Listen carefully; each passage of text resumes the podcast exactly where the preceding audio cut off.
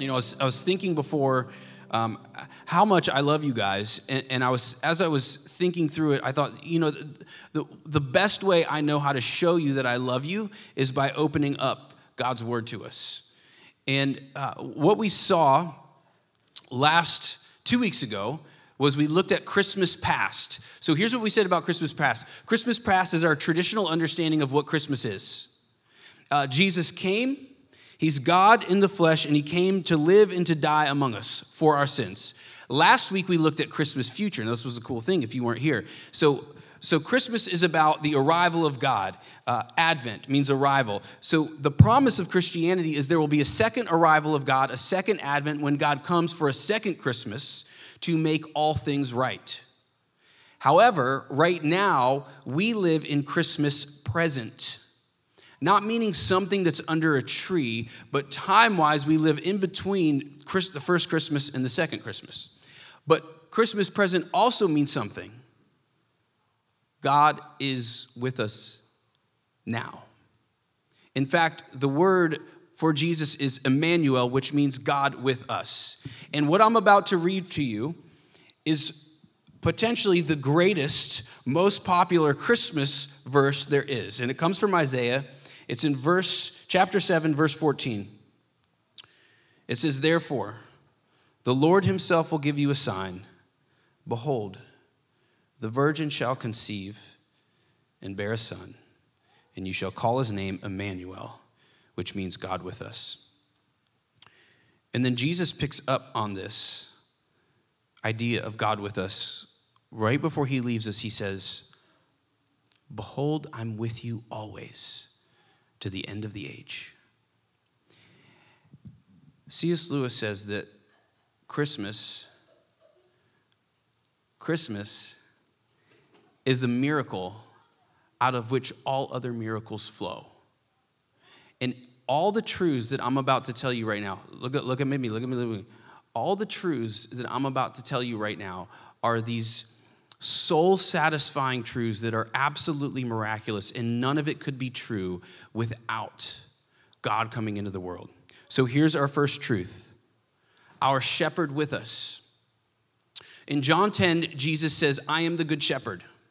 What this means, a shepherd chases after his lost sheep. So here's what I want you to hear completely opposite of what most people think Christianity is.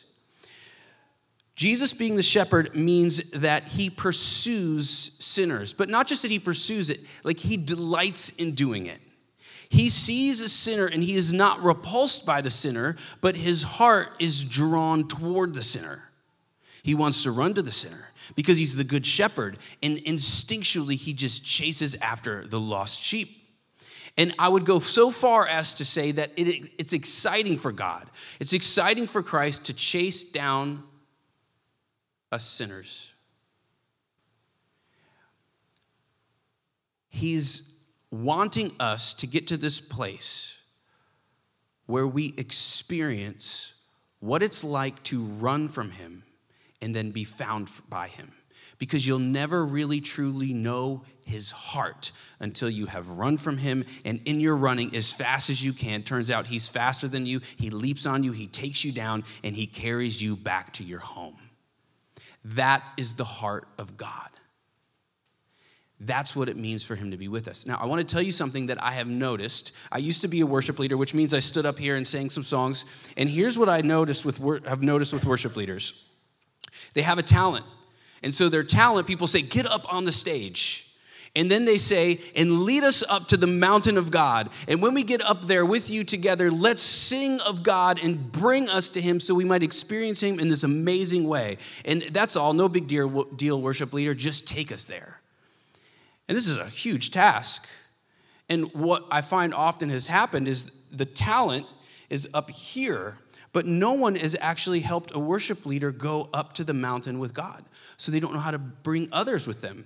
And so they look around and they say, well, this is what it looks like, so I'm going to mimic what other people have done. And they get tired of this over time. It gets exhausting. They have a faith crisis and they have to walk away from the church, and eventually, at some times, they walk away from the faith. Here's what I think has just happened I think they needed to experience what it's like to run from God and then be caught and brought home. Because if you don't experience that, you've never really met the shepherd. And so, if that can happen to worship leaders, that can happen to you. So, my question for you is Have you made your faith your own? Have you made your faith your own? Not your parents' faith, not your spouse's faith, but your own faith. Have you done this? Have you experienced what it's like to run from God and have Him chase you down? Like He's the God who chases you, He likes to chase you. Because until you see He's chased you, you don't know His heart as a shepherd. He'll go to the ends of the earth to find you. And that's what you have to find out on Christmas. Here's our second point.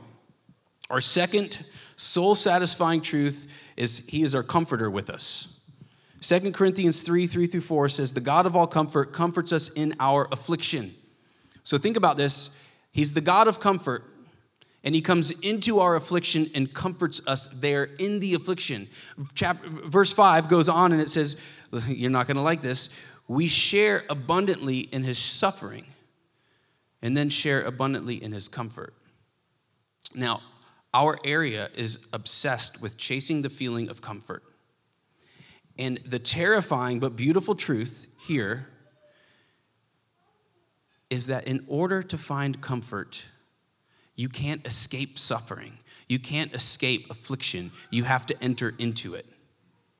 Are you hearing this? In there, in the discomfort, in the suffering, in the affliction, that is where you meet him because we have the kind of God who meets us there in the suffering. He's not outside of it, wait, watching you try to escape it. He's there in it. And so if you want to meet with him and if you want to know true comfort, you enter into it. And when you enter into that suffering, you meet him there. And guess what happens to you? He comforts you there. And then when you get out of the suffering, you're completely changed and different. That is the result. Suffering transforms you, but not because of the suffering, because of who you meet in it. Third, soul satisfying truth. Exodus, this is our defender with us. Exodus 15:3 says, The Lord is a warrior, the Lord is his name. Psalm 121 says that the Lord is on our right side. In a battle, the one who is on your right side holds the shield in their left. So they're your defender in a battle. If a sword is coming at you, they're blocking it for you. They're on your right side. So what this means is that Jesus is our defender, only Jesus has no shield. He is the shield. And this is what the cross is all about. That for all of the sin, all of the, the stuff in us that's prone to wander from God, to rebel from God, there's this judgment that's meant for us. And as the arrows are flying of judgment, Christ goes to the cross and we stand beside it, beside it, behind its shadow, and he is struck so we don't have to be. Now, this is part of Christmas. He's our defender. And you know what that does to you? It makes you stand up in your, in, while you're in fear. And it makes you know you've got someone on your right side defending you. And so you step into your fear and you come out on the other side with joy. And as you get out on the other side, you look back and you've got some bruise, but you look back at Christ and he's covered with arrows. He's got a spear in his side and he's got nails in his hands. And if you know that that God is with you, you'll face your fear. You might be terrified, but you'll step into it because you know he's there with you. So, our shepherd, our comforter, our defender, and now our father with us. Isaiah teaches that the one who comes will be our Father. Now, Jesus is called the Son of God, but here's what it means to see the Son is to see the Father. This is what Jesus says If you have seen me, you have seen the Father. If you see the Father, you see the Son. You can't see the two apart from each other, they're united as one. One God, three persons.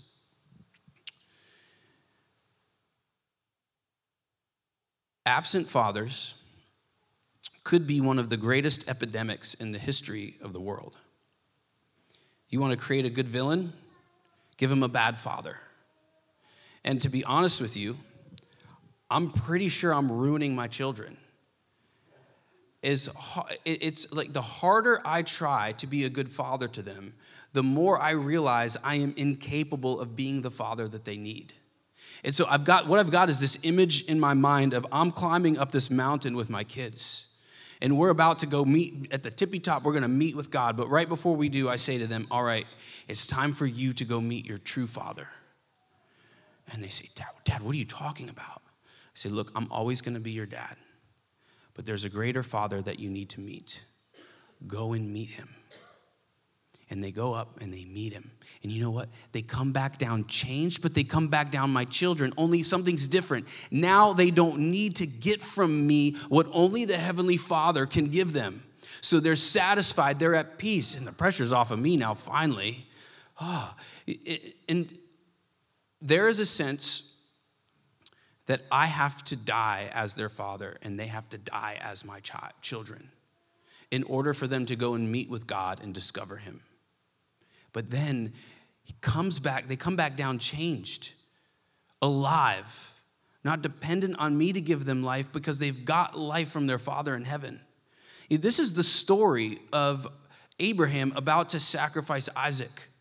Like we look at this story, and if you can get past the disturbing part of it, what you find in the end is that it's like he's been resurrected. But not just that, he, Abraham receives his son back. It's like you take everything you love and you die to it and give it to God, and he gives it back to you more alive. This is the story of Christianity. It's like, take up your cross and follow me. This is what we're doing here.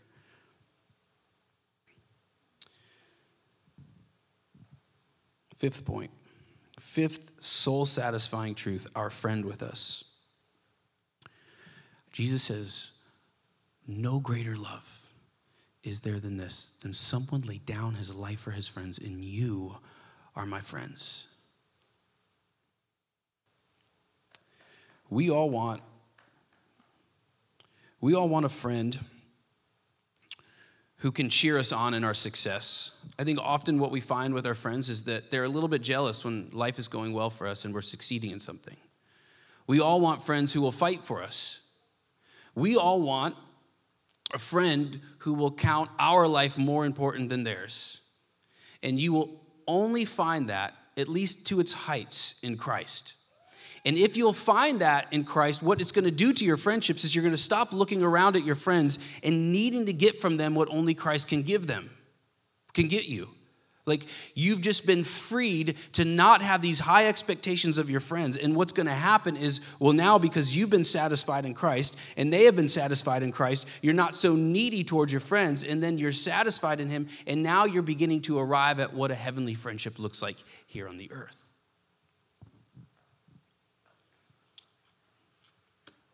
Six, soul satisfying truth for Christmas. Our groom with us.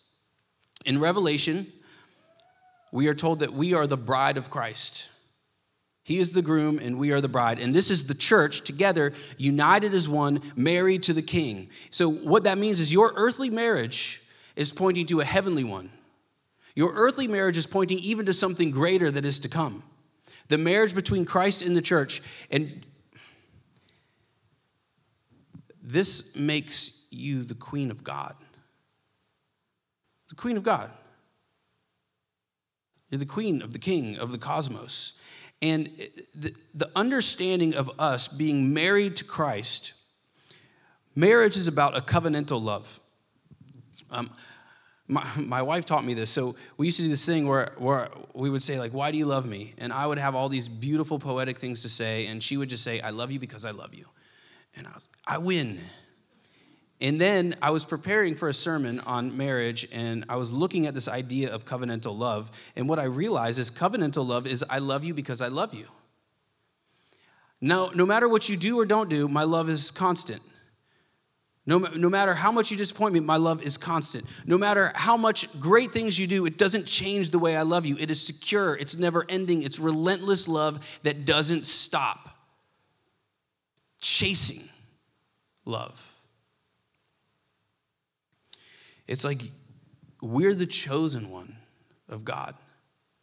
And whenever you're doubting your self worth, you go to the king of the cosmos. And he says to you, like his bride, You are mine, and I am yours. I'm not going anywhere. I don't care what you did, I don't care what you're going to do. My love is not going to stop. It is pursuing you all the way to the ends of the earth. Run, and I'm following. I am here all the way. He's our groom. And, and what's so wild about it is when he says it to us, it's like we're the only one in the room that he's saying it to because that's the kind of groom that he is. Seventh, soul satisfying truth, our peace with us. Micah 5 5, another popular Christmas verse, talks about the one who is to come will be our peace. He himself is our peace. He say apple? Don't eat the apple. Don't eat the apple, bro. you guys know the, the reference in the garden, right? You got that? Okay, good. oh my gosh. Ah, that's so funny. Run from the apple. And you know, so he's our peace even after we eat the apple. Like, actually, thank you very much. This proves everything I'm saying. So the, the apple brought about a division between us and God. The apple brought the apple showed that we were enemies with God. this is the story. God and man are we're enemies now. And what Jesus has come to do is come to restore that relationship, to bring peace between God and man. That's the first way peace comes by this child. Second way peace comes is there's now peace from man to man. War ceases. War from one person to the next, done. Now that hasn't happened yet. But wherever the gospel is preached and believed, what you find is a pocket where the kingdom of God is beginning to bubble up. And as it's bubbling up, you have peace between people, you have harmony. Um, it's a beautiful thing. The third way that peace comes is from this ancient Hebrew word shalom. Shalom means flourishing in absolutely every single way spiritual flourishing, emotional flourishing, social flourishing, cultural flourishing, and even physical flourishing. Now, that has yet to happen. But the promise is that it is to come. However, wherever the gospel is preached. Like, how crazy is this? Like, everyone's just gathered on Sunday morning. Like, why are you here? Because you just hope that maybe this is true. And you want me to be here to stir up that hope so the, the hope stirs up into faith. And then you can rest in this truth, knowing that one day everything is going to be okay. Everything sad will come untrue, and everything will be well. It's to come. And when you gather here and you hear the gospel being preached, something stirs in you to remind you of all these things, and then flourishing begins to happen. Spiritually flourishing. All of your uh, uh, emotional problems begin to be, they're dimmed. Social flourishing, cultural flourishing. It's beginning now because he's come to be with us. And the last soul satisfying truth is our glory with us. I had a hard time coming up what the name of this last one was going to be. It was going to be our goal with us, which sounds super bad, but I didn't know what else to do. And uh, what, what that means is Christ is our aim, He's our finish line, He's our telos. And when we reach Him, we know we're satisfied. Like St. Augustine says, our hearts are restless until they find their rest in you. And so, what we're really searching for is His glory. There's this glory cloud. The, like, imagine this cloud of glory, and when we're surrounded by it, we all of a sudden are just satisfied. It's the thing we've been chasing for all of our life. Like, there's this misconception about Christianity that we should turn our joy down. Like, we're trying to have less fun, but actually, we're actually what, what the message of Christianity is turn your desire for joy all the way up and you'll run right past everything this world has to offer you into this glory cloud where you're surrounded by Christ. And so so Colossians 1:27. Do you know what it says? I'm going to tell you. Christ in you, the hope of glory. Christ in you, the hope of glory. You're not just surrounded by the glory. The glory has entered in. It's in you. And then do you know what happens when you believe? The Holy Spirit reaches his hands out for the Father and the Son. And once he holds hands with the Father and Son, a divine Trinitarian dance begins. This is what eternity is in a lot of ways. And notice what's happening. So the Holy Spirit is in you, reaching out to the Father and Son, which means you have now been swept up into this divine Trinitarian dance.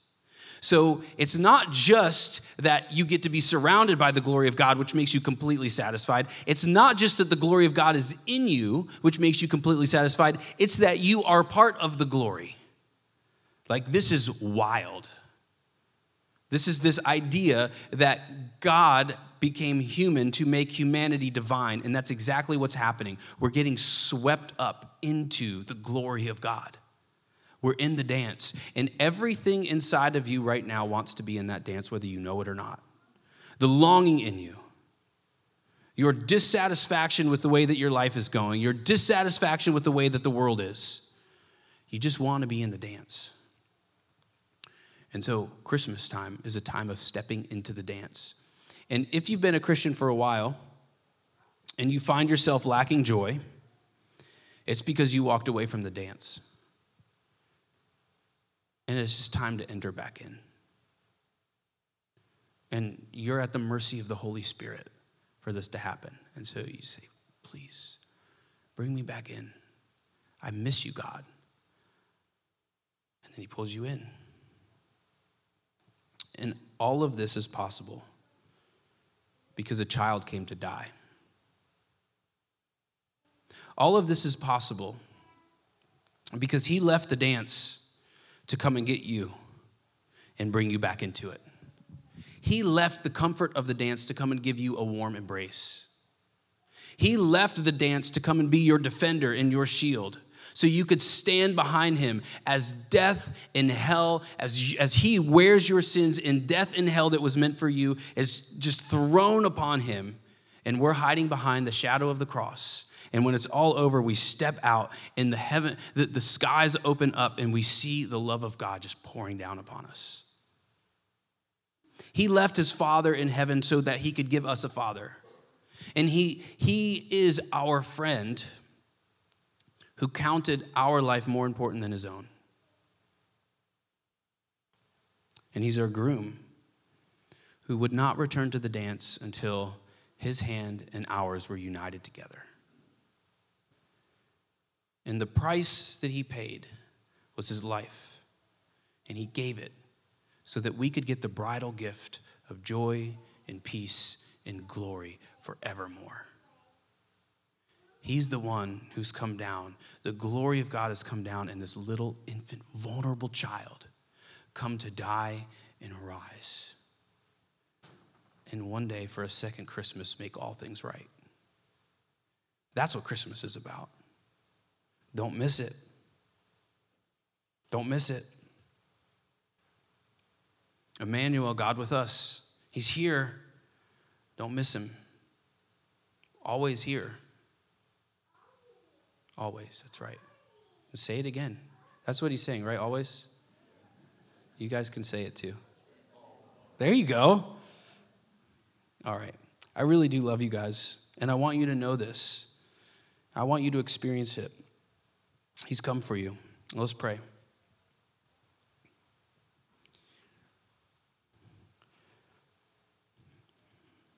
Father, don't let one of us in this room get away from you right now. Be our shepherd. Send your son to tackle us to the dirt, to be with us in our pain, to enter into our affliction with us to be our friend, our father. When our earthly fathers have let us down, we run to you as our true heavenly father. When our earthly friends have let us down, we run to you, Lord Jesus, as our true friend. When everything we're going to for peace doesn't deliver, we go to you for peace. And when we want joy, we push away everything that's glorious in this world to come and find a greater glory in you. God, don't let one of us out of your grasp. Don't let us out these doors without knowing that this is true. And God, as we sing, I pray that we would sing as people who are free, redeemed, filled with joy, because we're filled with the hope that Christmas is true. And there's another one to come. We pray this in Jesus' name. Amen. Thank you for listening to the Grove Church Message Podcast on your favorite podcast provider.